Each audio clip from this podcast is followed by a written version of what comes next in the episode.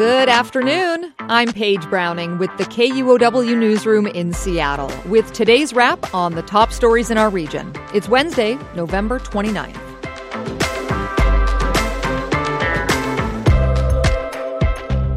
Wolverines are getting federal protection after decades in peril. Today, the U.S. Fish and Wildlife Service declared the wolverines as a threatened species under the Endangered Species Act. There are only about 25 of the small brown scavengers left in Washington state, even though the Cascade Mountains are one of its primary homes. Here's its snarl, captured by the U.S. Forest Service.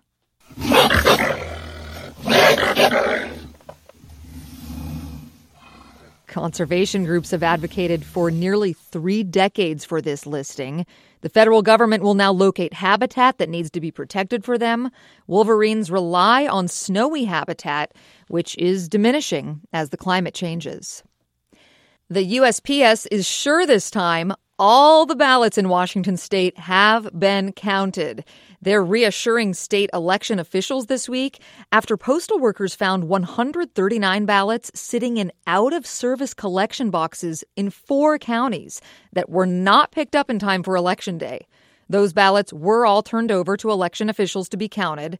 USPS says it finished inspections last week and visited all of its out of service collection boxes to make sure no more ballots had been missed. In a letter sent earlier this month to postal officials, Secretary of State Steve Hobbs called the mix up an unacceptable, potentially disenfranchising mistake and demanded urgent action to fix it.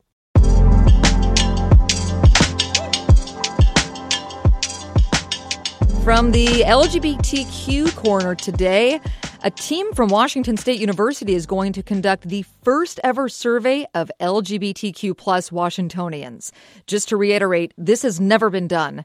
Assistant WSU professor Tracy Gillig says the goal is to get a more detailed picture of the community to eventually lead to better informed policies. We're looking to get more information about people's experiences, specifically related to health and safety, their experiences with any hate crimes, economic disparities.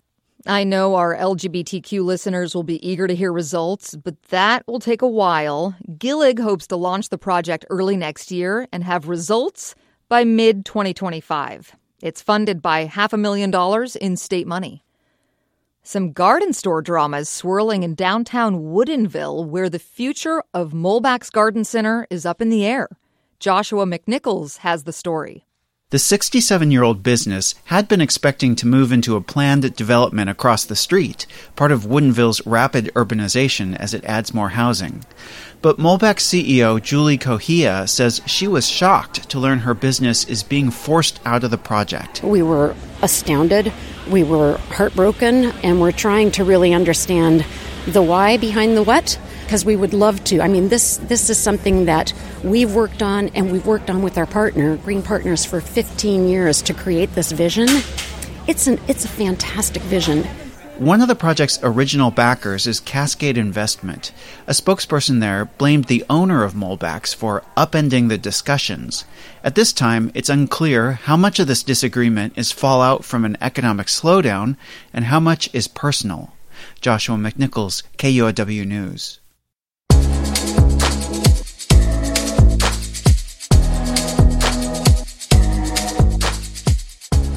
The highest tides of the year are hitting the Washington coast this week, and the Quinault Indian Nation is watching closely. It's been working to relocate its waterfront village on the Olympic Peninsula. Last year, the village of Taholah had to evacuate from high tide flooding.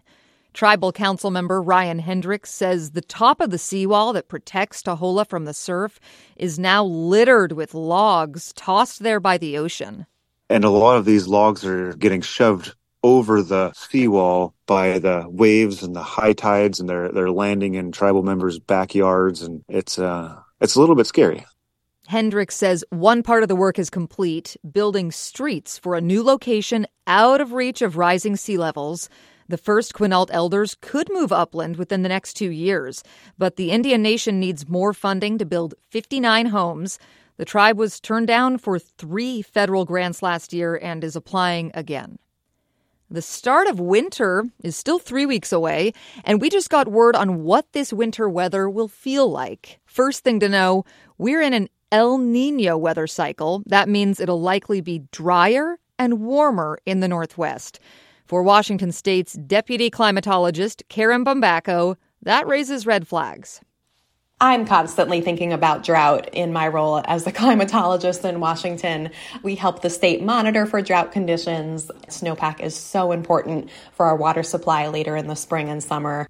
This past summer, 12 counties had a drought emergency. Three quarters of the state is still abnormally dry.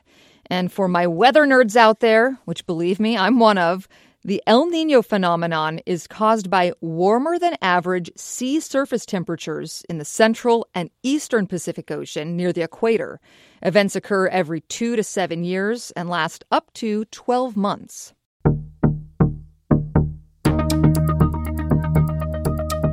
Seattle based Rovers being acquired by a private equity firm Blackstone will acquire the pet care app in an all cash deal valued at more than $2 billion. The deal is expected to finalize in 2024, at which point Rover will no longer be a publicly traded company. A row of new cherry blossom trees is greeting visitors to Pike Street in downtown Seattle. The city had eight new cherry trees planted this month at the site where the same number of blossoms were removed this year. Amtrak says it is adding two more daily trips between Seattle and Portland. That'll give riders seven options for round trip times on this busy route. It starts December 11th. And I have a couple of special thank yous to give today. I know a lot of you are peeping your Spotify Wrapped or Apple Rewind list today. If we made your list, that means a whole lot to us. Thank you for making us a source of news that you trust. And remember, we are always accepting notes. If you want to hear something, like something we did, or just want to say hi, that email is newsroom at kuow.org. And another thanks for those who gave to KUOW during Giving Tuesday. Listener donations are how we're able to make this show. And that's a wrap from the KUOW newsroom in Seattle. Our producer is Andy Hurst, and I'm Paige Browning. We'll be back tomorrow with another news roundup. See ya.